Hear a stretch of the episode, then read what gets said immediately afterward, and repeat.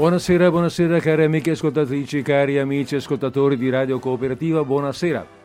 Oggi è martedì, martedì eh, 7 dicembre 2021, siamo già entrati nell'ultimo mese dell'anno.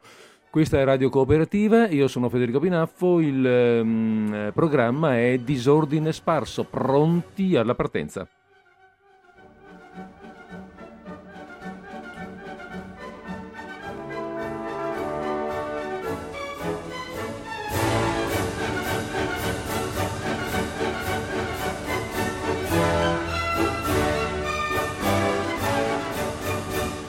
Bene, allora 7 dicembre 2021 dicevamo e siamo in diretta da Radio Cooperativa con il nostro programma del martedì a quest'ora che è disordine sparso come voi tutti ben sapete. Ehm, a questo punto allora noi dovremmo cominciare col nostro programma. Ebbene, cominciamo con la trasmissione di oggi la quale trasmissione di oggi è fatta, si compone della lettura di un racconto. Beh, chi l'avrebbe mai detto che oggi avremmo letto un racconto?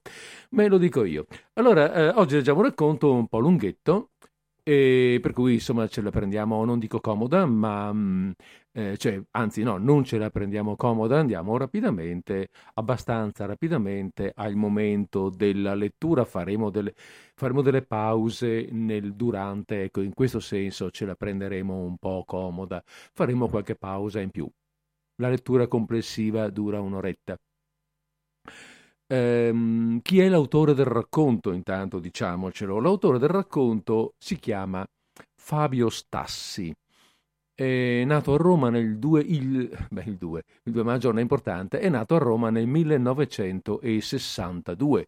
È quindi un autore vivente eh, e neanche particolarmente anziano, devo dire. È uno scrittore italiano, però non così di, mm, non così noto, non così pubblicato, non così letto come alcuni altri che magari sono anche più, diciamolo, pubblicizzati. Eppure, eppure ehm, Stassi ha scritto circa um, un 11 romanzi eh, che sono stati pubblicati, alcuni dei quali sono stati anche abbondante, mm, sì, abbondantemente tradotti, hanno avuto successo in Italia e all'estero, hanno avuto premi, eh, è uno che ha scritto parecchio e anche cose di, come dire, di, una certa, di una certa importanza. Ecco, l'ho già detto, ma lo ripeto, ha vinto parecchi premi con i suoi, eh, con i suoi romanzi. Mm, eh, stato, ha scritto eh, poi una, una, una, serie di, eh, anzi una serie, ha scritto alcuni ehm, saggi, ha scritto un paio o tre libri per ragazzi e una quindicina di, di racconti, fra cui questo che andiamo a leggere oggi. Bene, in questo modo molto rapidamente ho, preparato, oh, pardon, presentato Fabio Stassi. Questo racconto che vi leggo oggi, aspetta un po' che dispongo le cose, questo racconto che vi leggo oggi è pubblicato in una, mm, in una raccolta di un paio d'anni fa, se non vado errato. Eh, anche questo, scusatemi, non l'ho visto prima, per cui lo potrei vedere adesso. Eh, deve essere del 20, anzi no, no, è più vecchia, addirittura del 16. Una, mm, una, un'edizione del 2016 di Storie di Natale, edito da Sellerio, eh, che comprende una serie di, di racconti, di narrazioni eh, di racconti natalizi, oilà, natalizi, ma siamo soltanto il 7 di dicembre, voglio dire, mh, mm, proprio natalizio, non siamo un po' in anticipo? Ebbene, signore e signori, no, non siamo in anticipo per due motivi. Intanto perché, lo sapete già, in dicembre comincia l'atmosfera natalizia. Addirittura, diciamocela fuori dai denti, da un punto di vista commerciale, l'atmosfera natalizia è cominciata il mese scorso ed è già cominciata da una quindicina di giorni eh, la televisione per via del Natale, compra questo, compra quello, fa i regali, no? Ha cominciato da un bel po'. Per cui, insomma, l'atmosfera natalizia è piena. E poi perché in prossimità del Natale, ehm, radio, Cooper- no, perdon, radio Cooperativa no, ma Disordine Sparso come ogni anno, chiude e fa una, eh, e fa una pausa. Eh, così, così, colgo l'occasione per dirvi che la settimana prossima, martedì prossimo, sarà l'ultimo martedì dell'anno per disordine sparso e per l'ultimo dell'anno per l'ultima trasmissione dell'anno, avevo previsto mm, una trasmissione più, come dire, un po' più effervescente, una cosa di saluto, una cosa un po' più, più varia. Avremo anche un ospite, eh, quindi sarà una cosa un po' più mm, diciamo più di saluto, più di, ehm, più di, di, di racconto, più di divertimento anche, io spero e, ehm, e quindi meno riflessiva, meno attenta, meno curata, meno di lettura attenta con attenzione al racconto, come quella che invece eh, mandiamo oggi, con questo racconto di Natale di Fabio Stassi. È un racconto un po' particolare per essere un racconto di Natale, è una storia che avviene in Natale, è un Natale laico però, in cui il personaggio che racconta eh, mh, fa dei, qualche confronto ecco, fra la sua vita e quella della famiglia di Natale, Maria, Giuseppe, il bambino, eh, facendo dei confronti molto, eh, molto umani, molto, molto laici per l'appunto, e dando una visione così familiare, così eh, di un'intimità diversa da quella alla quale magari eh, spesso siamo o prevalentemente o comunque nell'atmosfera, ecco, siamo abituati.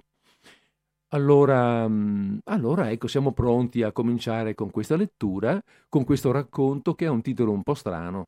Si intitola A poco a poco tutto torna al Monte dei Pegni. E mh, mm, poi più avanti nell'ambito del, del leggere capiremo anche perché, il perché di questo, eh, di questo titolo. E a questo punto che fo? A questo punto niente, come d'uso, ehm, mandiamo, facciamo partire la musica perché poi sulla musica fra eh, una trentina di secondi, va bene? Ok, fra una trentina di secondi sulla musica partiamo con la narrazione. Voi intanto mettetevi comodi, preparatevi perché parte il racconto, che è un bel racconto, eh. è un racconto molto scritto, molto bene scritto e, e coinvolgente, un, un, racconto che cre- nasce un poco a poco, si fa capire un poco a poco. Per cui voi mettetevi comodi, ecco, trovate la posizione e pronti alla partenza fra una trentina di secondi.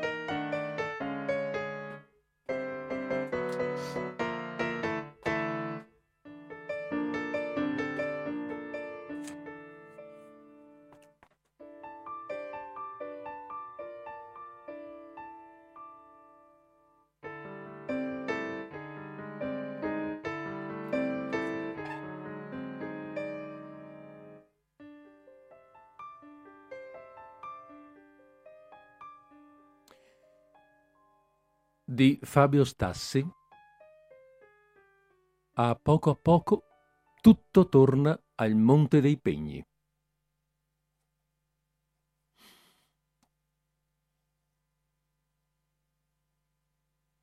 La cucina, le sue mattonelle gialle, la geometria del pavimento, la parete dove era appesa la cappa.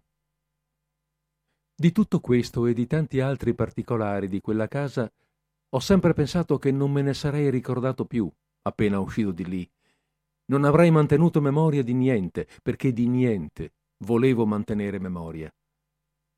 E invece spesso, in seguito, mi accadde di chiudere gli occhi e di tornare a vederla. Così è stato per molti anni. Accendevo la radio, fumavo una sigaretta, ascoltavo un pezzo di Jelly Roll Morton come Dead Man Blues o qualcosa del genere, il poco che riuscivo a trovare. E sempre quella cucina mi si presentava davanti, col suo balcone in fondo, il sole che vi entrava di lato, le trecce d'aglio vicino alla bilancia, gli odori di soffritto all'ora di pranzo, la pentola del sugo che bolliva, e mio zio che la attraversava come uno straniero, avvolto in una coperta, mentre una donna di schiena, che soltanto ora riconoscevo come mia madre, metteva sottosopra un mobile pieno di piatti, bicchieri, insalatiere, incastrate l'una dentro l'altra. E io approfittavo di quel momento per chiederle se potevo restare lì con loro. E lei mi diceva di sedermi, basta, che non dessi fastidio e la lasciassi in pace. Ecco, madre, le direi adesso se fosse qui e mi potesse ascoltare. Ora sono seduto. È la vigilia di Natale e non do fastidio a nessuno con questi ferri ai polsi. Intorno a me c'è soltanto acqua da ogni parte. Il mare detenuto nel porto e quello aperto, libero di infuriarsi, come oggi. Un mare che è anche bello, strano a dirsi, perché è un mare dal quale si torna indietro dopo vent'anni, o non si torna affatto. Saremmo dovuti partire questa mattina e essere ormai sbarcati da ore nell'isola che ci ospiterà per i prossimi mesi o anni. E invece una varia del motore, non so quali altri impedimenti burocratici, un prigioniero che non aveva tutti i documenti a posto, un lasciapassare che non arrivava, ci hanno bloccati al porto per più di mezza giornata e ritardato tutte le operazioni di carico. Li ho visti correre, i membri dell'equipaggio e le guardie carcerarie, andare su e giù per il molo seccati di tutti quegli intoppi, stropicciando tra le mani i fogli pieni di timbri e di firme, nella speranza che una carta potesse risolvere ogni contrattempo e farli tornare a casa, almeno per la cena. Ma c'era un'elica che non girava e si è dovuto aspettare un meccanico e poi un altro, fare delle prove, spegnere e riaccendere più volte, prima di ricevere finalmente il via libera dalla regia capitaneria e levare l'ancora. Di Natali ne ricordo tanti, ma mai uno su un battello. Ricordo le ghirlande che appendevamo sopra le pareti e l'anno che lo zio mise una mollica di pane dentro il presepe. La prese dalla tavola che non era ancora stata sparecchiata se la portò agli occhi come se non avesse mai visto una briciola di pane su una tovaglia, poi con due dita cominciò ad arrotolarla e credemmo che volesse metterla in tasca per la notte se gli fosse tornata fame. E invece andò in salotto, dove avevamo montato il presepe, in un angolo sotto una finestra, e con la stessa misteriosa delicatezza di un re magio l'appoggiò davanti alla capanna. Dopo ci ridemmo per giorni, io e te, madre, senza farci sentire. Ma nessuno di noi ebbe il coraggio di togliere quella minuscola mollica di pane dal posto in cui l'aveva lasciata lui. E lì ci rimase fino alla Befana, come una pecorella che si era persa o un pugno di neve al lato di un sentiero. Quanto ti piaceva aprire le scatole con gli addobbi le tiravi giù dall'armadio con la stessa solennità di un prete che estrae il calice dalle ostie del tabernacolo. Poi però ti mettevi a ridere. Tiravi via il nastro da pacchi che le chiudeva con l'euforia di chi sta per scartare un regalo. Ma dentro c'erano sempre le stesse cose. I pastori, il foglio di cartone azzurro arrotolato che per noi era sempre stato il cielo notturno di Betlemme, le casupole di cartapesta, e perfino un cammello e una fontana, senza acqua, ma pur sempre una fontana. E le candele, i fiori di carta e di gesso, i fiocchi di neve ricamati. Un inventario di cianfrusaglie per le feste, come ce ne sono in ogni casa. Eppure ogni volta sembrava diverso, perché sempre saltava fuori qualche decorazione che l'anno prima avevamo dimenticato di usare.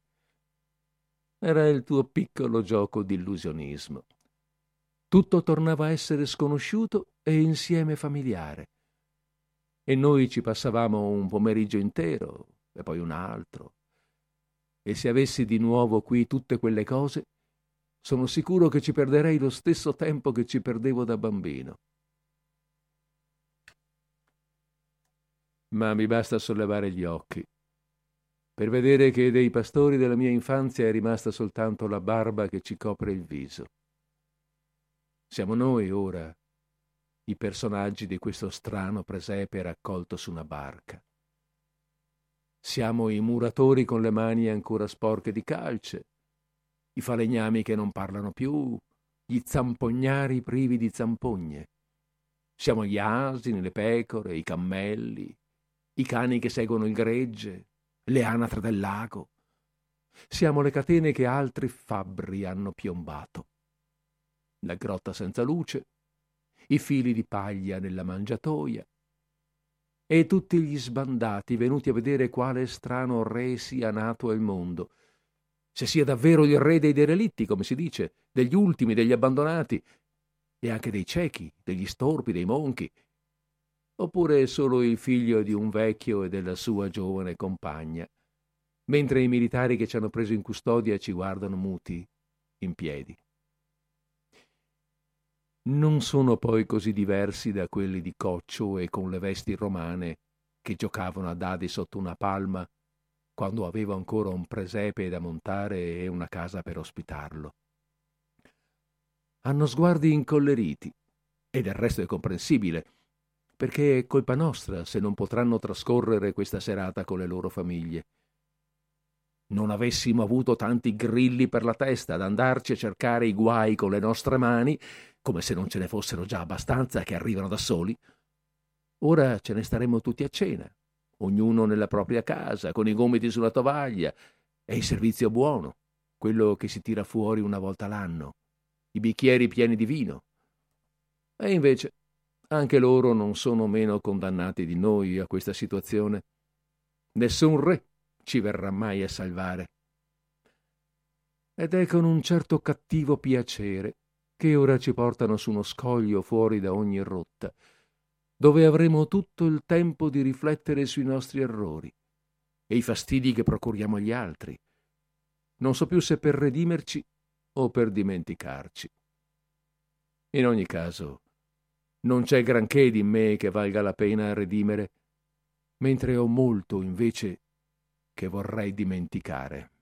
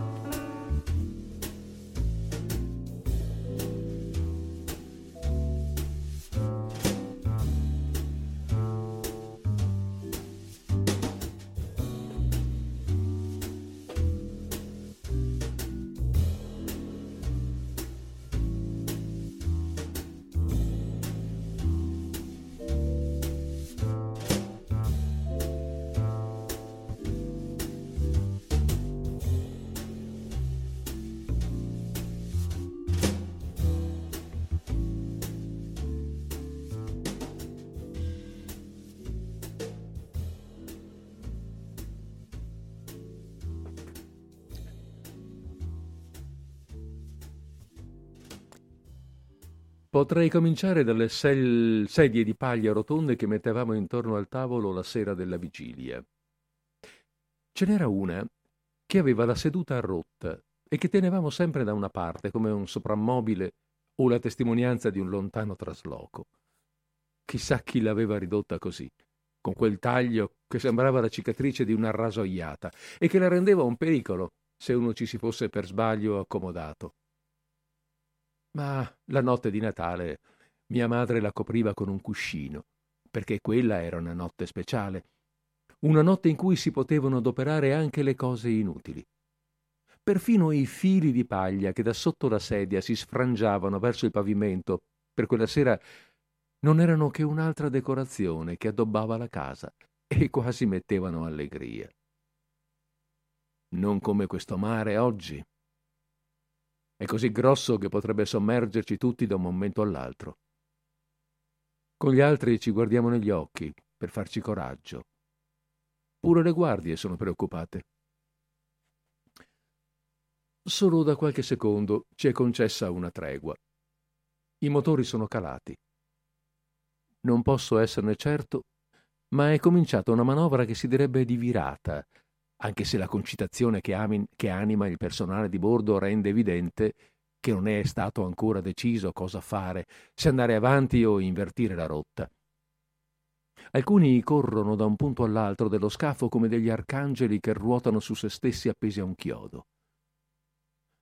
Questo viaggio non è fortunato. Sarebbe stato meglio restare un altro giorno nella caserma dove ci avevano condotto e affrontare la traversata domani, o domani l'altro ancora. Sarà l'elica di stamattina che non ha smesso di dare noia, o le condizioni del tempo che consigliavano maggiore prudenza. Ma stasera tutti avrebbero voluto rientrare a casa prima possibile, e invece è in mezzo a questo braccio di mare che rischiamo di incagliarci. È inutile che vi affanniate tanto, vorrei dirgli, se mi stessero a sentire. In una direzione o nell'altra, per noi fa lo stesso. Fuori si rompono le onde. Nessuna cometa ci guida. Tornare indietro dove, del resto? O a cosa? Me lo sono chiesto spesso in questi giorni. Dove dovrebbe tornare uno come me? La verità è che dopo quella cucina non ho più avuto una casa che abbia sentito mia. Primi piani umidi e senza luce, camere in affitto, pensioni, alberghi. Non ne rammento una di queste stanze, neanche quelle dove ci ho fatto l'amore ne ho soltanto un'impressione generica che vale per tutte. È come se me ne fossi andato sempre in giro su un'asina invisibile, a chiedere di dormire dove capitava, a fermarmi nelle locande che avevano un letto, a sdraiarmi per terra nei corridoi di quelle che non l'avevano. Soltanto che, con me, non c'è mai stata nessuna ragazza incinta da far sdraiare su una coperta di lana e a cui trovare una sistemazione. Nessun bastone da viaggio, nessun mantello grigio. Di quegli inverni ricordo solo la pioggia, fitta e in diagonale come quella che cade ora contro questo oblò sporco di grasso e di ruggine. Ricordo lo stesso freddo che ora mi gela le ossa e quello che si vedeva dalla finestra le file di alberi secchi e storti e le strisce di luce che con la pioggia si gonfiavano sul vetro. Mia madre glielo diceva allo zio che ero distratto, forse anche un po' tonto, per stare tutto quel tempo davanti a una finestra. Che cosa ci trovassi poi? Perché per quanto si affacciasse lei non ci vedeva nulla. Una strada piena di fango come le altre e qualcuno che ci camminava. Ma a me gli alberi servivano per legarci la mia asina invisibile e sedermi ai loro piedi e riprendere le forze per il giorno seguente. Un giorno uguale sia a quello appena passato che al prossimo, in cui nulla di nuovo poteva accadere. Giorni riempiti soltanto dai passi senza destinazione di mio zio, che misuravano il tempo come un metronomo e lo torturavano per la sua inutilità. Avevi ragione, madre. Forse non c'era davvero niente da osservare fuori da quella cucina. Ma lo capisco solo ora, perché da questa terza classe di un postale Palermo ustica, che non mi è più estraneo degli uomini che trasporta, distingo appena il mare che mi circonda e aspetto che il vaporetto riparta definitivamente, che parta e mi conduca dove mi deve condurre. Sì, se avessi un figlio anch'io ora gli direi di uscire, se non volesse fare la, mia fine o quella dello zio. Che aveva gli occhi vuoti e nessuno sapeva dove guardasse. Se avessi un figlio, gli direi di salire sopra anche lui, ma non su un vaporetto come questo, che viene dolore anche soltanto a vederlo. Gli direi di montare su una di quelle barche piene di luci, di quelle che hanno il servizio rapido di lusso, e la sala da musica, e il fumoir, e i giardini d'inverno, e dove, se non hai i soldi per salirci da passeggero, puoi sempre trovare un posto come cameriere, o persino come pianista. E così attraversare il Mediterraneo, dalla Turchia a Gibilterra, e poi l'Atlantico fino a Buenos Aires. Ecco, questo sì che sarebbe un bel modo di passare il Natale. Per fortuna di figli non ne ho, ed è meglio così, perché adesso ci sarebbe qualcuno a soffrire per me, che so, una donna, dei bambini, e forse anche chi mi scrive delle lettere tutte le settimane. Ma io non voglio che nessuno mi scriva delle lettere. È per questo che ho scelto di andarmene via un giorno. Tra tante debolezze, questa è stata l'unica che non ho avuto. Ho preso il mio quaderno di spartiti e poco altro. Una camicia, una vecchia cinta di cuoio, un filo di paglia e sono uscito. Ma dovevo metterlo in conto. Quando si esce alla mia maniera, con un quaderno di spartiti sotto il braccio e solo un paio di scarpe, tutto torna a essere possibile. E in fondo, questo che mi succede oggi non è il male peggiore. Ne ho viste tante di scene così. Mentre fumavo e continuavo a suonare, la pellicola girava e le mie mani anche al buio riconoscevano i tasti del pianoforte. La musica non ha bisogno della luce. La possono praticare anche i ciechi. È come l'amore. E basterebbe rifletterci un poco per capire una volta per tutte che non è la vista il senso più importante, ma il tatto, e che il suo ricordo dura più di qualsiasi altro.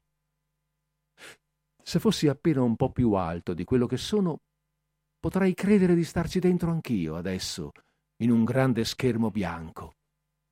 Un vaporetto che parte, un porto battuto dal vento, un timbro sul libretto e un'isola cancellata da tutte le carte come punto d'arrivo. Dalle loro sedie annegate nel fumo, gli spettatori vedrebbero soltanto una donna sulla banchina una donna con un cappello in testa e gli occhi che si sgranano. Una donna sola su un molo da cui sono andati via tutti, lentamente, con le mani alzate e i fazzoletti bianchi. La pellicola gira, con quel rumore di uovo che frigge, e lei è ancora lì, ultima tra gli ultimi, e non se ne va finché il vaporetto non scompare pure dai suoi occhi. Soltanto allora rincasa, appende una ghirlanda su una porta, prepara la cena, una sontuosa cena per la vigilia di Natale, e finalmente apparecchia la tavola, ma con una sola sedia. Una sedia con un taglio al centro nella battuta di paglia e un cuscino sopra per nasconderlo. Sono scene che bisogna saper commentare al cinematografo, dare ad ogni fotogramma la risonanza giusta, il timbro che serve. Qualcuno si commuoveva pure nelle prime file e non ho mai capito se per il film, per le attrici con il cappello in testa, per gli uomini con i ferri ai polsi o magari soltanto per la musica che suonavo, per quella musica che da un pianoforte a muro diffondevo per tutta la sala.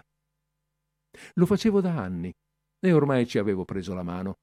Sapevo in che punto rallentare e quando introdurre un salto di ritmo.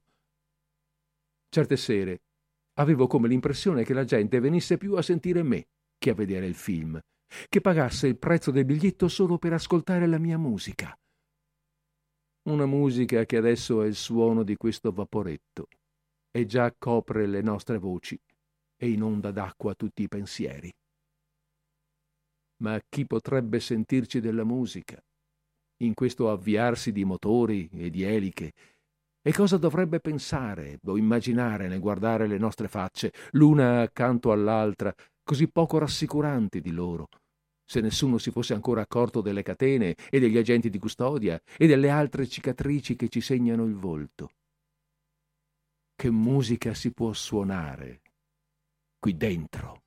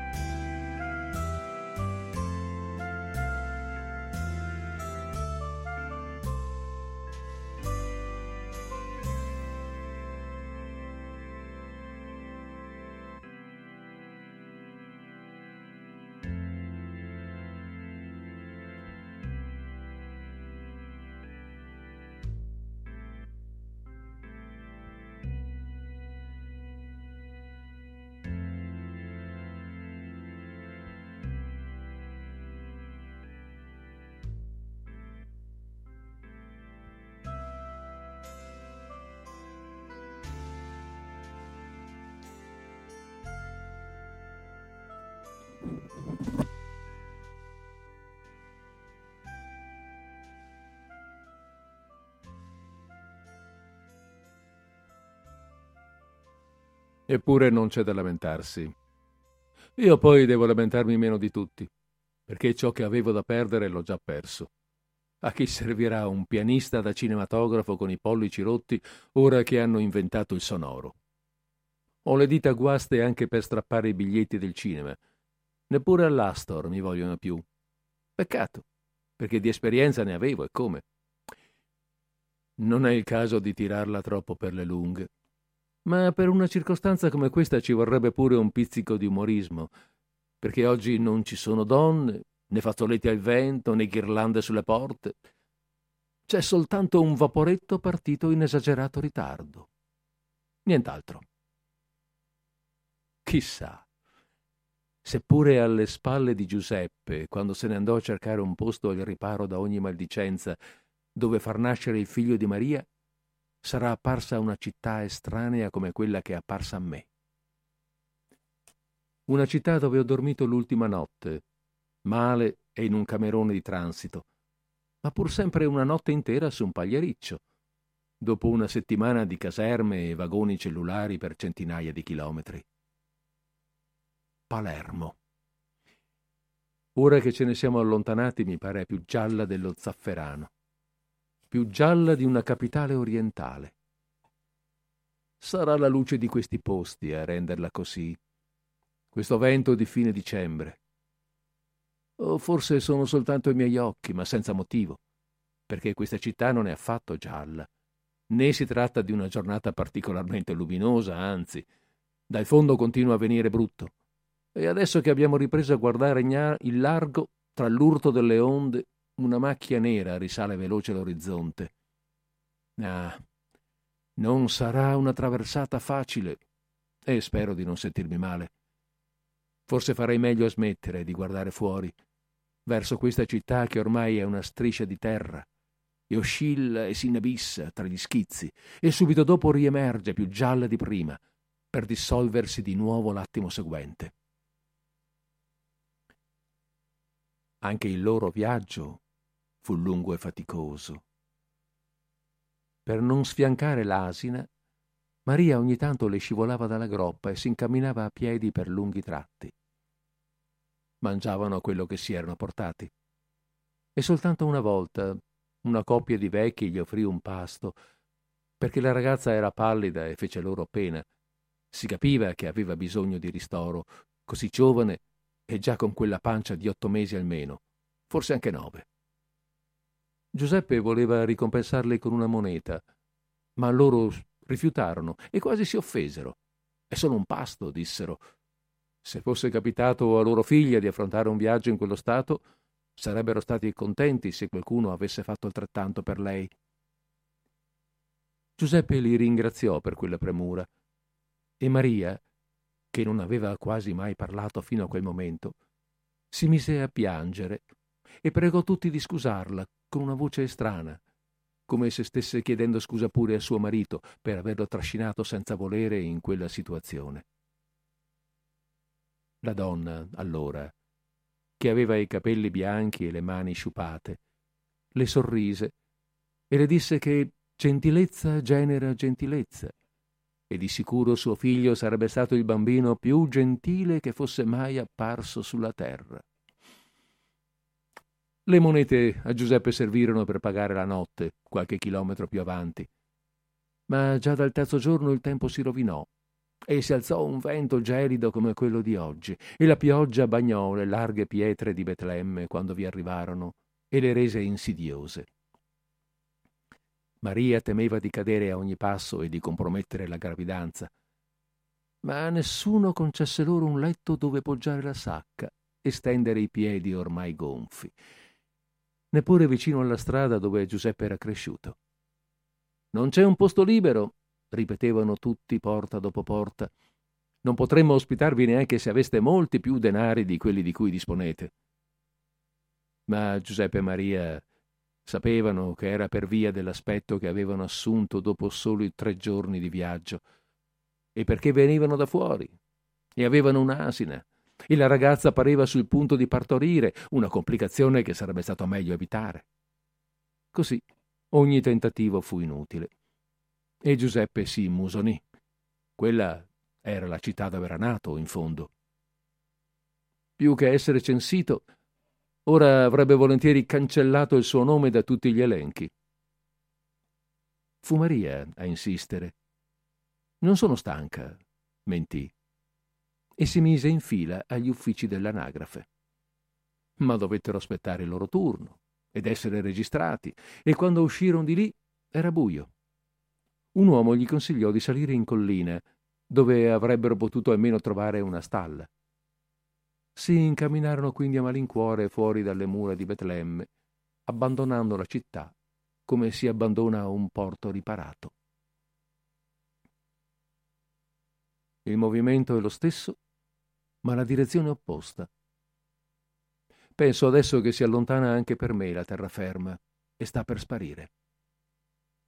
Non ha lasciato che il rumore dell'acqua contro lo scafo, un tonfo secco, spaventoso ma più spaventoso di tutto è il silenzio che lo precede e i rimpianti che ritornano a ondate, come quelli che di certo avranno tormentato sia Maria che Giuseppe a ogni passo, tanto che varrebbe la pena fare la conta di tutti gli errori finché c'è tempo.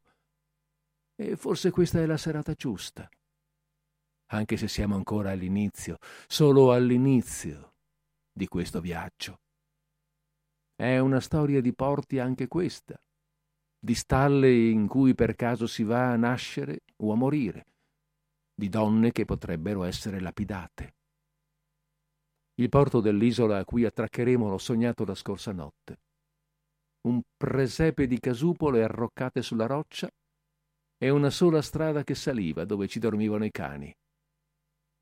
Ho sognato una scala nera di basalto e di tufo, e un uccello con un'ala larga e inservibile che saltava sui gradini. Le guardie ci conducevano per un sentiero di edicole votive, finché il sentiero non diventava un cortile murato, e il cortile una chiesa, e la chiesa un teatro, che ci lasciava soli e tristi e muti in mezzo alla scena, ed escludeva da ogni lato l'orizzonte. Il fragore costante di questa imbarcazione ci toglie almeno dall'imbarazzo di dover dire qualcosa. Nessuno parla, del resto, o non ne ha voglia. Neppure i più cerlieri. Sono tutti assorti nei loro rancori. Il fumo che esce dal ponte di coperta sporca l'aria, ma una massa di nuvole ha già annerito minacciosamente il cielo dietro di noi. Eppure per quanto mi sforzi di immaginare il futuro, non mi viene in mente che un tempo di sabbia. È sempre quella maledettissima cucina e mio zio che vi transita con una coperta sulle spalle perché d'inverno era freddo come adesso. E anche quando il freddo non c'era, mio zio lo sentiva lo stesso. Per questo si lasciava la sua coperta sulle spalle, come se fosse un poncio. E se gliela toglievi cominciava a tremare e a fare strani versi che nemmeno gli animali. Lasciala perdere! mi gridava allora mia madre, e me la strappava dalle mani quella sua coperta tanto preziosa. E io lo guardavo riprendersela e riavvolgervi la schiena già curva e allontanarsi piano nel corridoio come ho visto prima allontanarsi la città che ha lo stesso colore dello zafferano, senza capire che non era di freddo che soffriva mio zio.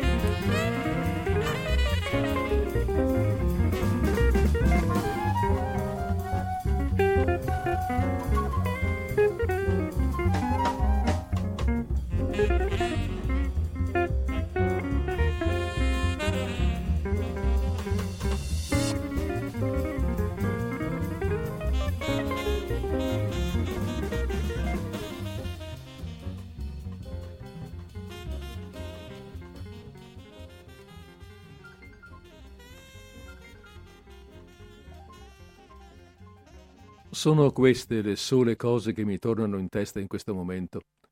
Tanto che se dovessi raccontarne qualcuna a uno qualsiasi dei miei compagni di pena che mi stanno intorno, potrei solo inventare delle spacconate, come in qualche occasione ho fatto. Gli direi che so suonare anche la fisarmonica, oltre al pianoforte, e che a lungo me ne sono andato in giro per l'Europa, con un violinista più secco e storto degli alberi che vedevo dalla mia cucina. Ma non avrebbe molto senso.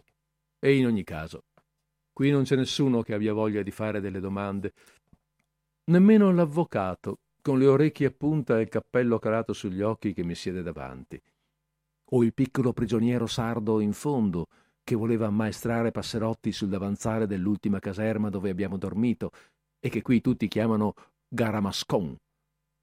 Quelle che dovevano farci le hanno già fatte altri e non c'è nulla da aggiungere sapessi il motivo, glielo avrei detto pure a loro, sicuro. Ma non c'è un motivo perché io sia qui, un motivo valido, intendo, una di quelle ragioni che non si possono discutere, come un fatto di coscienza, una scelta politica, una rabbia che non si è saputo controllare. Il guaio è che non mi ha creduto nessuno. Fai il furbo, hanno risposto, ma sbagli a fare il furbo con questo tribunale. L'avevo già letta questa frase nelle didascalie di qualche film e non sono riuscito a restare serio. Ciò che non conoscevo era la vergogna e il sangue sotto le unghie. Non, sono, non sino a questo punto, che ho paura anche a guardarle le mie dita per come sono ridotte. Forse a loro non piaceva la musica che suono, sarà stato per questo che mi hanno portato via a quel modo, senza aspettare che la proiezione finisse. Il pubblico fischiava. Qualcuno si alzò nel buio perché voleva indietro il prezzo del biglietto. Ma gli uomini della milizia nemmeno si voltarono. Mi trascinarono per un braccio tra tutte quelle sedie, urtando chi capitava, senza preoccuparsi delle donne che urlavano o delle proteste degli uomini o del mio silenzio. Mentre le immagini si susseguivano sullo schermo, sepolte nel loro movimento inutile, e direi anche un poco lugubre, un circo funebre lontano anni luce da ciò che accadeva in quella sala, in una sera qualunque di una città qualunque. Come potevo dirgli che era stato soltanto per la desistenza di tutto che mi ero legato a Lisa? Non per amore, no, all'amore non ci ho mai creduto, come non credo che si possa salvare il mondo, né con le armi né con le parole. Il mondo va dove vuole, o meglio, una direzione vera e propria non ce l'ha, va dove lo si conduce, come un'asina tirata da una corda. E che a condurlo sono sempre gli stessi, non c'è verso. Scalziamoli via, diceva Lisa. Strappiamoli, come si strappa la mala erba. Il fatto è che ci vuole poco perché ricresca. Gliel'ho ripetuto tante volte. Il male è alle radici, nella terra. Non ci si può fare niente. Allora lei si alzava di notte, nuda, e andava alla finestra. E nell'oscurità il suo corpo pareva un'anfora. Perché piangi, Lisa? le chiedevo. Ma lei se ne restava lì, ferma, a guardare le strisce di luce che si gonfiavano nella pioggia sul vetro e una fila di alberi magri. Poi si rivestiva in silenzio, prima le calze e dopo il resto. La porta le si richiudeva dietro con un tonfo, come quello di queste onde sullo scafo. E io me ne restavo nel letto vuoto, senza lenzuola, col sesso inerte tra le gambe. C'è sempre qualcuno che viene ad annunciare il tuo destino.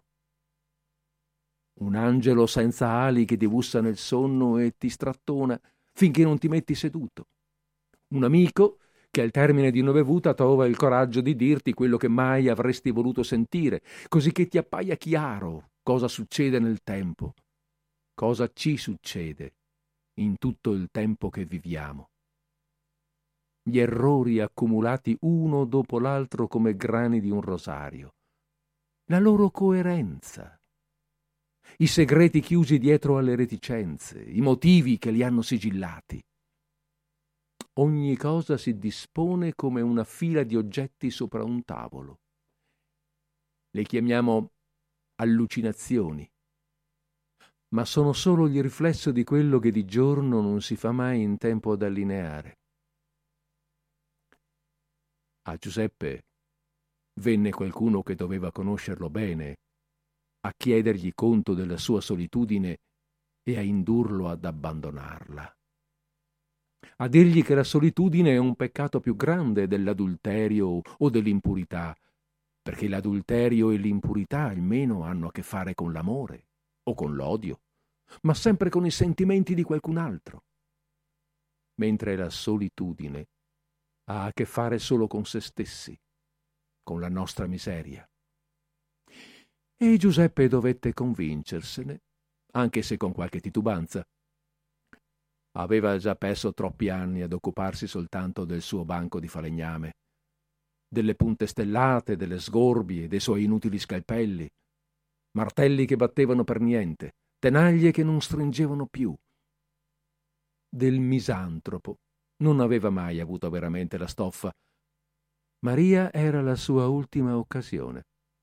Per questo la accolse, o addirittura se l'andò a prendere, per punirsi davanti a tutti dell'unico delitto che aveva così a lungo perpetrato, l'essersi ritirato dal mondo e dalla sua imperfezione. Il mondo lo avrebbe giudicato uno sciocco, reso ancora più sprovveduto dall'età, a cui avevano affibbiato il pasticcio di una sciagurata senza cervello appena più grande di una bambina, o comunque troppo giovane e inquieta, anche per chi non fosse stato a conoscenza della sua maternità, per restargli fedele. La vergogna di questo malinteso sarebbe stata la sua pena. Ma a lui non importava più. Non aveva nessuna reputazione da difendere, se non quella di questa ragazza che si mostrava tuttavia più forte di quanto avesse mai creduto. Sarebbe stata capace di salire per una montagna senza luci, se fosse stato necessario, alla ricerca di una cascina o porcilaia qualsiasi dove rifugiarsi. Forse più che un'espiazione, pensò Giuseppe. Chissà, poteva essere anche una fortuna.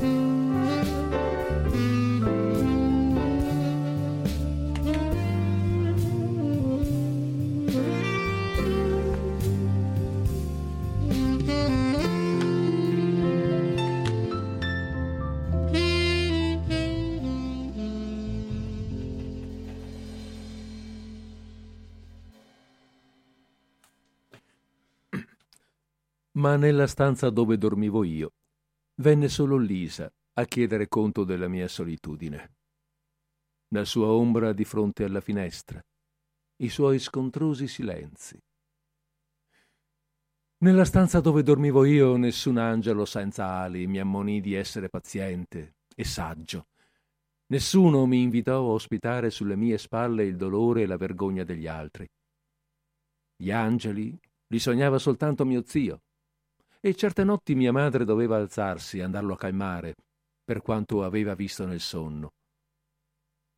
Le porte segnate col sangue, i bambini sgozzati e le donne in fuga sulla schiena di un'asina.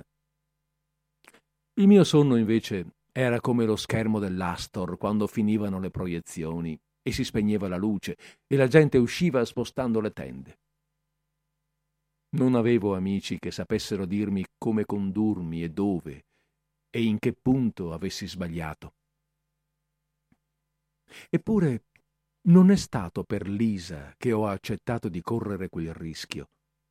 Tante donne erano già entrate e uscite dalla mia vita prima di lei senza lasciare traccia, con le loro mani trasparenti, i passi che non facevano rumore e il viso indefinito anche nei sogni. Della loro stima non ho mai saputo che farmene. Pensassero anche che fossi egoista o vigliacco, in fondo si è tutti un poco di qualche cosa. Perché allora l'ho richiamata, Lisa? Non lo so nemmeno io. Per disperazione, forse. Una debolezza, come capita a volte. Mi sono detto che se si perde il senso delle cose che è utile o inutile fare, tanto vale farle lo stesso. O forse Avevo soltanto voglia di sentire ancora una volta la sua voce. Così le ho dato un appuntamento e lei è venuta con i suoi amici all'uscita del cinematografo. Aveva una sciarpa intorno al viso e il viso bianco e selvatico che sembrava una Madonna.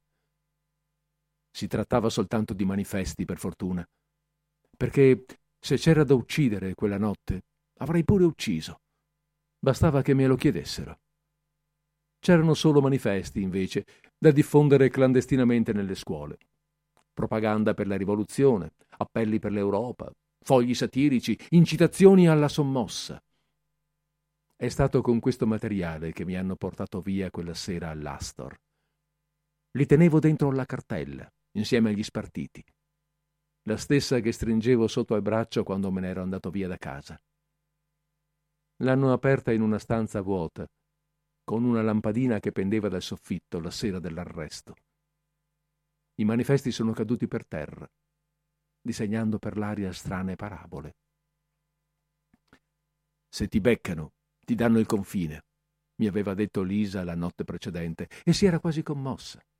Gli aveva fatto l'amore con più partecipazione e struggimento del solito, così bene che io avevo pensato che ne era valsa la pena, comunque andasse a finire tutta quella storia era valsa la pena sentire il respiro che le si rompeva ad ogni movimento e assistere allo spettacolo dei suoi baci che sembravano risalire da una crepa come se volessero avvolgere la terra e posarmela sulle labbra e lasciarla lì, scheggiata e irreparabile. Nessuno mi aveva mai abbracciato a quel modo, con tanto abbandono e sconforto nelle mani.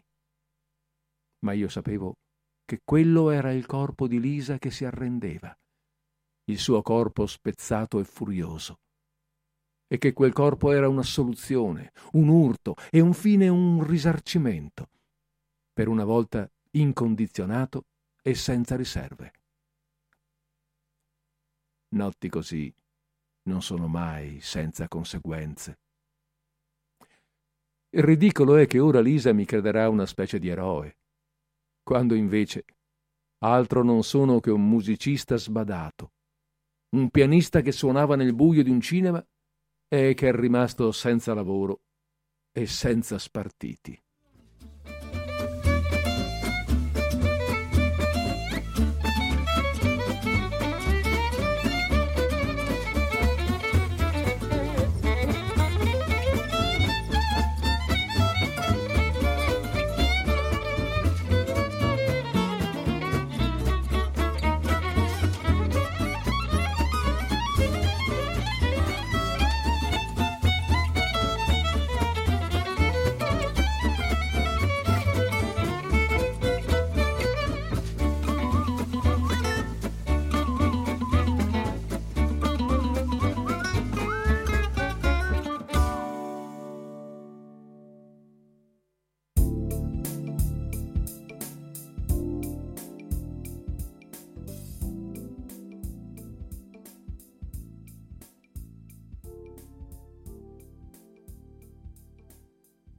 Ho pensato spesso alla prima notte d'amore tra Giuseppe e Maria. Lui più grande, attento, che la accarezza senza precipitazione, con le sue mani di falegname che conoscono il, lodo, il nodo di ogni legno e sanno come spianarlo. E lei giovanissima, curiosa come solo i giovani possono essere, ma ancora incerta se fidarsi o no di questo estraneo che non fa che studiarla, ma che presto deciderà di toglierle la gonna, il velo e tutto il resto, perché così fanno gli uomini. Gliel'avevano annunciato le cugine e sua zia e la madre. Ma del resto Maria l'aveva già imparato per suo conto. Guardami allora, dovette dirgli lei, e tolse da sé la gonna, il velo e tutto il resto, mostrandogli i seni che si erano già cominciati a ingrossare, la pancia protesa in avanti e arrotondata. Guardami, gli disse, e arrossì di colpo per tutto il pudore che aveva infranto. E Giuseppe pensò che è sempre una vergogna il centro di tutto, ed è questo che alla fine si racconta, lo smacco e l'offesa, l'ingiuria e lo scherno, e il proprio disonore, ma che è in questo pozzo che l'umanità fiorisce. Li immagino anche adesso seduti sul bordo del letto, nudi, sgraziati e forse inaspettatamente complici. Un uomo solo e già avanti negli anni e una ragazza come tante, inesperta e sconsiderata, a cui è capitato un incidente banale con un compagno della sua età, o forse con qualche parente, uno che frequentava la casa, un amico di famiglia, il cui nome non si può rivelare. E chissà se poi quella prima notte Giuseppe e Maria si saranno amati con lo stesso affanno con cui ci eravamo amati io e Lisa l'ultima volta, con il destino che li osservava a braccia conserte da un angolo della stanza. Di certo quelle di Giuseppe erano mani di liutaio più che di falegname mani al corrente di tutto, mani che avrebbero cresciuto il figlio di un altro senza chiedere niente. Le famiglie hanno un capo e una fine. Quello che conta è dove si arrotola il filo. L'unica cosa da fare in questi casi è andarsene.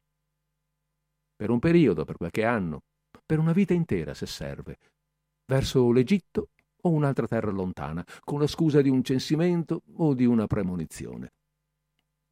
Era stato per questo che aveva caricato l'asina e vi aveva issato sopra Maria. Perché nessuno potesse chiedergli perché un uomo decide di accogliere al posto di ripudiare, di accettare al posto di respingere. Il suo è il segreto degli uomini giusti, che danno ricovero senza trovarlo. Gliel'ho detto a chi mi interrogava che io non ero né un uomo giusto né un eroe, ma non mi hanno voluto ascoltare. Un eroe è stato Umberto, il giovane chimico che frequentava il gruppo di Lisa e che aveva costruito delle bombe incendiarie dimostrative, ma poi le aveva buttate in un fiume. Eppure qualcuno ne aveva fatte scoppiare altre, poco prima di un corteo reale a Milano, ed erano morte delle persone, e Umberto c'era andato di mezzo per avere stretto delle mani che non doveva stringere. Non ti devi fidare di nessuno, mi ammoniva Lisa tutte le volte che la vedevo. La città è piena di infiltrati e di agenti provocatori. C'è troppa gente che fa il doppio gioco e che tradisce anche gli amici per un piatto d'acciughe. A me viene naturale non fidarmi di nessuno, le rispondevo. Ed era vero, perché non ho poi mai parlato molto. Pure la polizia lo ha capito che non potevo fare nomi semplicemente perché non avevo niente da dire. Con me perdevano il loro tempo. Da Umberto, invece, avevano voluto sapere tutto. Ogni cosa che aveva visto, non aveva importanza se ne fosse certo o no, ogni persona che aveva incontrato. E allora lui, esattamente un anno fa come oggi, aveva pestato le lenti dei suoi occhiali in un bicchiere e si era preparato un aperitivo a base di combustibile solido. Menta e succo di limone, in fondo era il suo ultimo Natale. Poi aveva mandato tutto giù in un sorso e lasciato che lo stomaco gli si sbriciolasse come una vetrata. Ecco perché, se mi guardo intorno e osservo le facce che occupano questo vaporetto, mi sento la vittima di un errore giudiziario. Non ho in comune con gli uomini a cui sono legato dalle stesse catene niente. Nessuna fede, nessun coraggio, nessuna bandiera. Loro sono tutti dirigenti di partito, insegnanti, intellettuali, scrittori. Io soltanto uno che si guadagna la vita suonando. Così ho preso posto accanto a un piccolo gruppo di disertori e di forestieri. È accaduto quasi naturalmente come quando si formano le file e ci si mette vicino a chi ti somiglia di più. Il mio polso ora è annodato a un albanese che si chiama Lazar e che proviene dalla scuola di guerra italiana. Ha la fronte alta e occhi che pare un attore. Qualche posto più indietro, una voce canta in spagnolo sommessamente un tango di cui avevo lo spartito. Poco a poco todo ha ido de cabeza pa'l tempeño. A poco a poco, tutto torna al monte dei pegni. Solo una volta mi capitò di suonare qualcosa che non c'entrasse per niente con le storie che si raccontavano sul muro. In certi momenti succedeva che mi lasciassi guidare dalla musica, dalle sue combinazioni, e la smettessi di alzare gli occhi verso il grande schermo bianco, l'unica partitura che avevo l'obbligo di, di, di rispettare ma sempre ritornavo sulla scena, sulla scena un attimo prima che qualcuno si accorgesse della mia distrazione.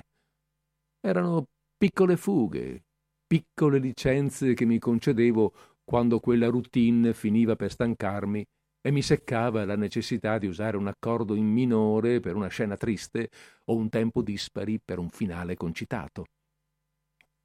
Quando non ne potevo più, variavo per mio conto purché fossi abbastanza abile da rientrare nel tema qualche battuta più avanti. Era come scendere dal seggiolino del pianoforte e andarsi a fumare una sigaretta fuori per strada. Ma la cosa più incredibile che mi accadeva quando poi risollevavo la testa era che anche i personaggi sullo schermo sembrava si fossero messi a parlare d'altro.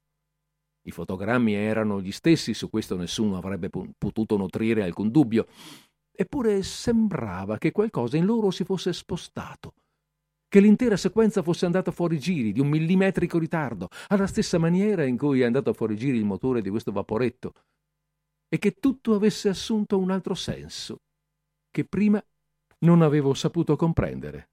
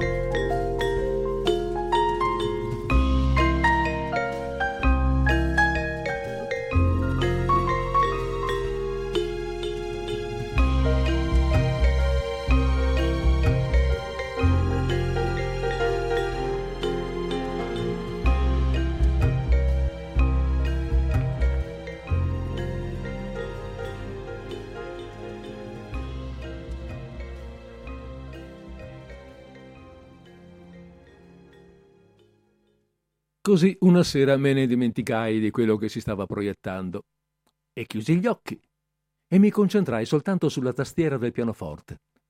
E gli spettatori quella volta videro un film che non avevano mai visto e che nessuno più vide dopo.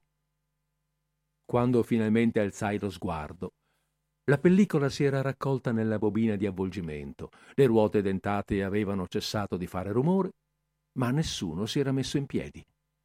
Erano rimasti tutti lì, a osservare in silenzio quello schermo vuoto. Mi venne da credere che era stata la mia musica a strappare il film nella sua direzione, a prolungarlo, a stravolgerne la trama.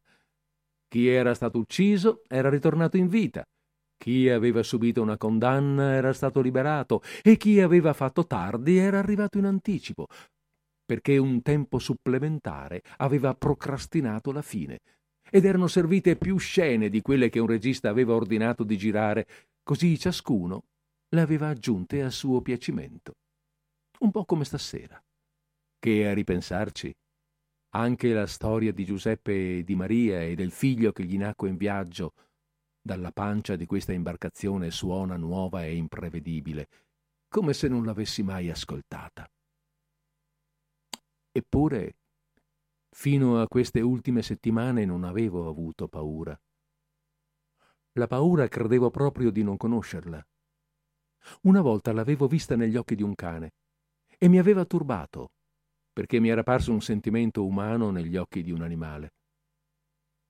Non sapevo ancora che è la paura a renderci simili agli animali e feroci come solo un cane spaventato può essere. Così ho iniziato ad avere paura l'ultima sera che ho visto Lisa, in una camera disadorna. E al principio è stata solo una paura dei sensi, la paura di non poterla toccare per molto tempo, di non sentire più la sua voce, di non vederla alzarsi da un letto.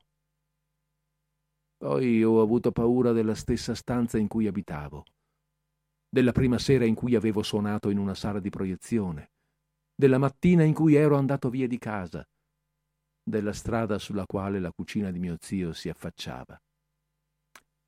E osso dopo osso, grano dopo grano, questa paura è andata avanti il giorno che mi hanno preso e quello del processo e gli altri dei verbali.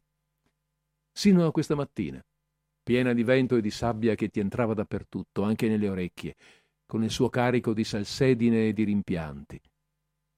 E anche adesso ho paura una paura esagerata e bastarda che questo vaporetto affondi nell'abisso del mare, per quanto è colmo di relitti. Dal disappunto che leggo sul volto del carabiniere di guardia è chiaro che non ce la fa. Deve essere per questo che ci siamo fermati al centro di un mare in tempesta. Di certo ora ogni prigioniero starà valutando la fatica se sia meglio ripercorrere tutta la strada e subire ancora il maroso e rientrare nel porto di quella città estranea e più gialla dello zafferano da cui eravamo partiti, e risalire e riscendere ammanettati tutte le scalette, dal reparto al ponte e dal ponte alla vettura cellulare, e tutto questo senza avere mangiato, e arrivando sicuramente in ritardo per il pasto che pure ci spetta. Oppure se convenga proseguire, a rischio di lasciarci la pelle verso il profilo sbilenco di quest'isola che da qualche minuto appare e scompare dagli oblò e si capisce perché la chiamano l'isola nera. Non fatevi prendere dal panico! ci urla un marinaio, mentre da sotto coperta salgono le invocazioni a Gesù bambino, ai santi e alla Madonna. I ponti di questo vaporetto li hanno intagliati dei maestri d'ascia scozzesi, ci rassicura un altro. Questa barca ha conosciuto acque peggiori di queste ma ormai è difficile andare avanti quanto indietro. Siamo nel mezzo esatto della bufera, nell'occhio cieco del tifone. Lazar stringe il bracciolo e ripete a bassa voce una litania piena di consonanti. Non so se a Giuseppe venne mai in mente l'idea di tornare indietro. Se dopo l'ultima porta che gli avevano chiuso in faccia dopo che anche l'ultima locanda, Betlemme, gli aveva negato persino un sacco di giunchi dove Maria potesse distendersi, avrà avuto voglia di ripercorrere a ritroso il loro percorso, ripassandoci sopra con tutto il loro peso, metro dopo metro, senza tralasciare nessuna delle orme che il suo piede aveva inciso nella terra, prima verso la costa e poi all'interno, tirandosi dietro l'asina e la giovane moglie e fermandosi di nuovo a mangiare dalla coppia di vecchi che li aveva rifocillati già una volta. Solo per risalire in questo modo fino al punto di partenza e subito dopo anche a quello che lo aveva sempre preceduto, a tutte le impronte che le sue disgrazie avevano lasciato nel tempo.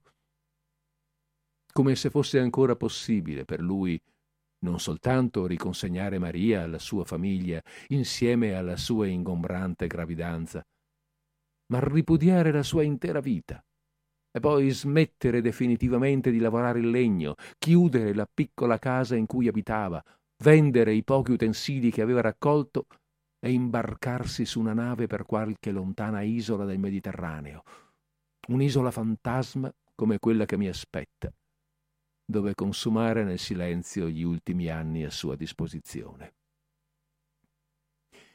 Ma Giuseppe sapeva che difficilmente un falegname può diventare marinaio. E forse è per questo che quella notte non smise di inerpicarsi lungo la dorsale dei monti della Giudea, in cerca di un posto qualunque dove far riposare la sua sposa. Anche se non era suo il figlio che portava con sé, gli dispiaceva di non poterla proteggere e che faticasse tanto nel freddo dell'inverno. Ciò che non aveva previsto, ma che invece era del tutto prevedibile, era che le doglie già imminenti si sarebbero anticipate. E quando fu il momento, tutto ciò che riuscì a trovare fu una greppia piena di paglia. Maria cominciò a urlare per lo spavento di quel dolore sconosciuto che l'aveva sorpresa per strada e ora si ripeteva a intervalli regolari, ondata dopo ondata.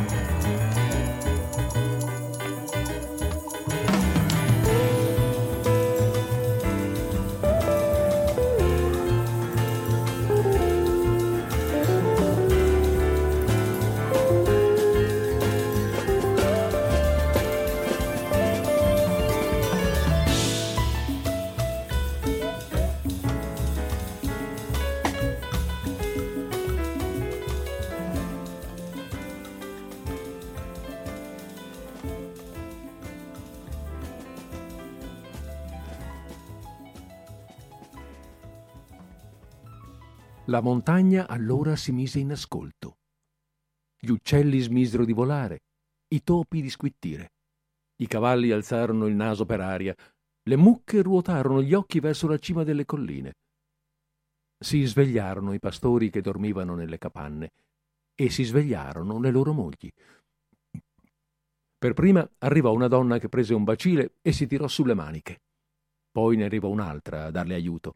E presto furono tre che asciugavano la fronte di quella ragazza e vi passavano sopra un panno bagnato d'aceto. Erano tutti curiosi di sapere chi fosse venuto a nascere lassù, dove si dava da mangiare alle bestie e ci vivevano solo le ombre del bosco. Non poteva che essere uno più povero di loro e più sventurato ancora. Per questo decisero di organizzargli una festa, perché si sentisse meno solo e meno infelice quando sarebbe venuto al mondo, e non si dicesse che da quelle parti una madre partorisse senza nessuno intorno. Chiamarono i suonatori di zampogne, radunarono gli animali, misero i cani a guardia delle greggi e bevvero quel che c'era da bere. Alla fine guardarono il cielo e si accorsero che sopra di loro passava una stella più luminosa delle altre, e con la coda. Sarà il nostro re, dissero, il principe dei diseredati e dei miserabili, il signore di tutti gli spiantati della terra. e allora scelsero una pecora e un agnello da regalargli. E quando finalmente nacque, lo avvolsero in una coperta di lana, lo misero in braccio a Giuseppe e se ne andarono a dormire. È così. La nascita è un soffio di fiato, come la morte. C'è chi lo butta fuori a pieni polmoni, chi lo trattiene in gola. Per alcuni non serve nessuno sforzo, in entrambi i casi. Per altri, invece, ci vuole molto impegno, perché nessuno dimentichi quanto possa essere laborioso spegnersi come venire alla luce. O forse si muore allo stesso modo di come si è nati urlando contro l'ingiustizia che ingravida ogni cosa, come accadrà a Lisa e al figlio che porta in sé, se nessuno più si curerà di loro, o strozzati dalle parole che non si è stati capaci di pronunciare. Ma se tutto questo silenzio mi ha avvelenato il sangue, è stato anche per colpa del mio lavoro. Ho passato così tanto tempo a guardare film muti che mi sono dimenticato il suono delle parole. Giuseppe forse avrebbe potuto capirmi. Neppure lui doveva essere un tipo loquace. Cosa c'è da dire, in fondo, quando si accetta di sposare una donna già incinta? Oppure quella che ti sei scelta ti rivela di, un, di aspettare un bambino, ma di averlo concepito mentre tu non c'eri. È stato così anche per me. Ma come siano andate le cose per davvero, nessuno lo sa. Di certo quella notte fuori Betlemme Giuseppe tenne il bambino tra le braccia per scaldarlo e il bambino si addormentò in quel calore. Dicono che non fa poi così male, non più di quello che si è già provato. È questione di un istante, dicono, ma sufficiente per un bilancio fulmineo e definitivo. Basterà un'ondata più alta delle altre il vaporetto che si inclina e noi che andiamo a fondo con le nostre catene. Vorrei esserne capace, tracciare una linea su un foglio dei miei che sono già pentagrammati e segnarci sopra quanto si è dato e quanto si è avuto, nel computo sempre difettoso degli anni, stimare gli ammanchi e i crediti i conti in attivo e quelli in rosso, e sapere così una volta per tutte in quale cinematografo o città o Natale ho perso la mia voce. Ma non so fare altro che fissare quest'isola del non ritorno, che a me ricorda solo i fianchi di Lisa quando guardava fuori dalla finestra. Un'altra anfora gettata nel mare. La dilazione che il maltempo e gli imprevisti ci concedono è un bene superiore alla fatica che ci procura. Sarà questo per stasera il mio regalo. Un regalo più prezioso di qualsiasi metallo, o pianta medicinale, o essenza. Il vaporetto ora è completamente fermo, ancorato da forze opposte sulla cresta dell'acqua, in un angolo remoto di questo canale che non, condu- non conduce da nessuna parte esiliato in una zona dove non c'è più un inizio né una fine, né la possibilità di una ripartenza o di un rimpatrio, né una ragione, una colpa o un merito per cui io e gli altri miei compagni siamo finiti qui. Non c'è neppure un lato destro o sinistro della nave, niente poppa né prua. I detenuti ormai scortano le guardie e le guardie non sono meno recluse di noi e tutto l'universo era chiuso in questo cerchio da cui non si può raggiungere né abbandonare più niente. Forse è da una cruna come questa che deve essere passato anche Giuseppe quando capì, con quel bambino in braccio, che non avrebbe mai dovuto ascoltare le voci degli angeli o degli amici. Mai avrebbe dovuto prendere con sé quella ragazzina ora già madre, ma che adesso non poteva più rinnegarla, senza esporla a una morte sicura e infamante. E in questo identico punto, dove fino a poco fa si erano dati convegno tutti i venti della terra per placarsi all'improvviso, pure Maria, con i suoi occhi così giovani e ancora incerti, si sarà chiesta un'ultima volta se sia stato giusto partorire quel figlio prematuro e consegnarlo a una croce certa di strazio, o se invece non sarebbe stato meglio ucciderlo di fatica e abortirlo in una grotta senza dare a quest'uomo che l'accompagna il peso di una paternità opposta.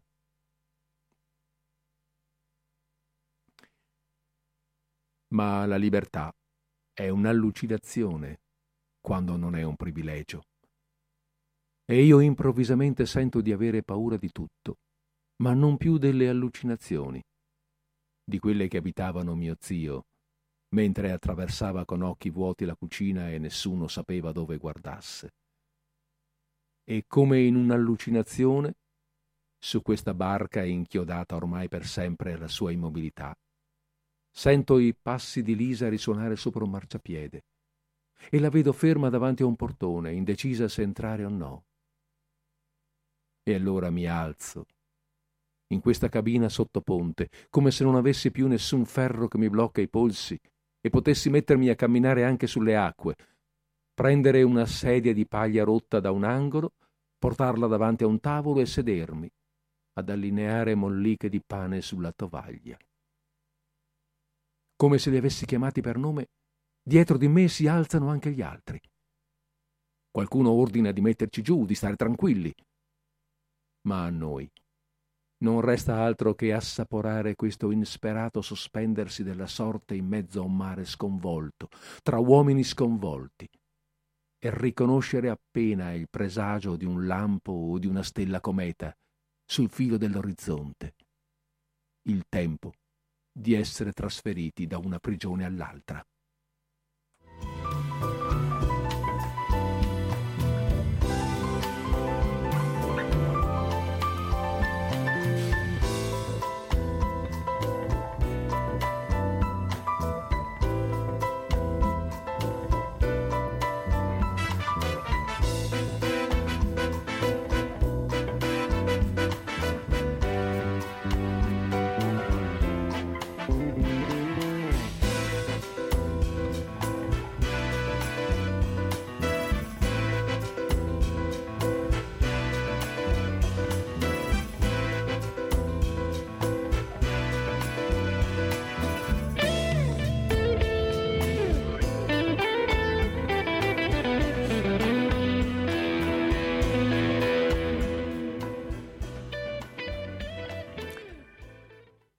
Ebbene, questa è Radio Cooperativa, questo è Disordine Sparso, questo è il racconto che abbiamo appena letto, il racconto del titolo A poco a poco tutto torna il Monte dei Pegni di Fabio Stassi.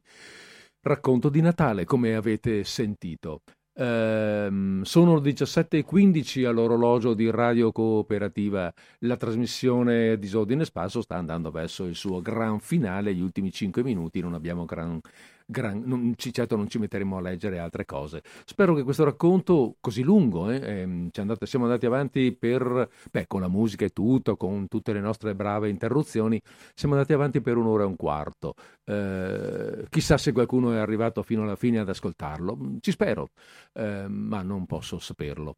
Bene, eh, allora abbiamo detto che abbiamo fatto le 5 e un quarto, abbiamo detto che questo è Disordine Sparso, che questa è Radio Cooperativa, che il racconto lo abbiamo finito. Ancora qualche minuto e chiuderemo anche la trasmissione nel frattempo. Che facciamo? Beh, magari, magari, niente, niente, voilà, vi metto su un... cioè anzi, facciamo andare, lasciamo che vada un pochino di musica. Se volete, ancora per un paio di minuti, eh, ci sta una telefonata. 049 880 90 20.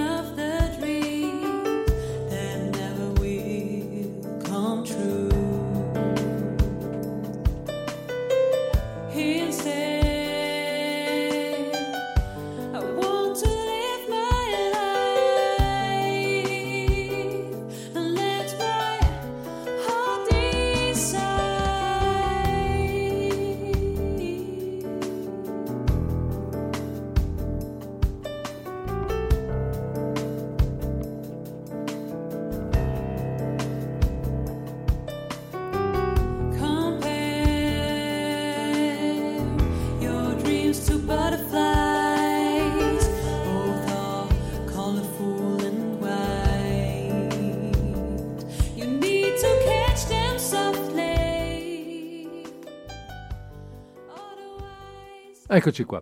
Allora, mm, aspetta, scusate che... Uh, sì, Fabio Stassi, abbiamo detto, è l'autore del racconto, lo ripeto perché mh, mm, a me questo nome eh, era sconosciuto prima di trovare questo libro, prima di trovare questo racconto e, mh, mm, e l'ho trovato interessante, mh, una bella... Uh, un, sentire, un, sentire, forte, una descrizione, un modo di raccontare molto coinvolgente e, mm, ma chissà, così mi farebbe voglia prendere in mano qualcos'altro se eh, lo troviamo, se lo troverò. Ehm, vi do il nome perché se eventualmente anche a voi eh, questa, questa, mm, questa, prosa um, fosse stata di, avesse suscitato qualche interesse, magari niente niente, potreste essere anche voi interessati a fare qualche ricerca in questo senso, cioè a ricercare qualcosa sotto il nome di Fabio Stassi per vedere se c'è qualcosa che vi interessa appunto da ricercare, da leggere. Molto bene, e intanto nel frattempo i minuti, i secondi scorrono e sono le 17.19 all'orologio di radio cooperativa, il che significa che la trasmissione sta per finire. Bene, allora visto che la trasmissione sta per finire, facciamola pure finire, finiamola come d'usa, come usa, che finiscano tutte le trasmissioni che si ehm, rispettino. Vi auguro una buona continuazione di giornata, vi auguro quindi una buona serata una buona serata di martedì, vi auguro una buona conclusione di settimana, vi do appuntamento per quanto ci riguarda eh, a martedì prossimo, stesso posto, stessa ora, con Disordine Sparso per l'ultima trasmissione del 2021. Non mancate, avremo un ospite, sarà una trasmissione frizzante. Bene, allora allora vi saluto e, mh, buona, eh, mh, e scusate, buona serata e arrivederci.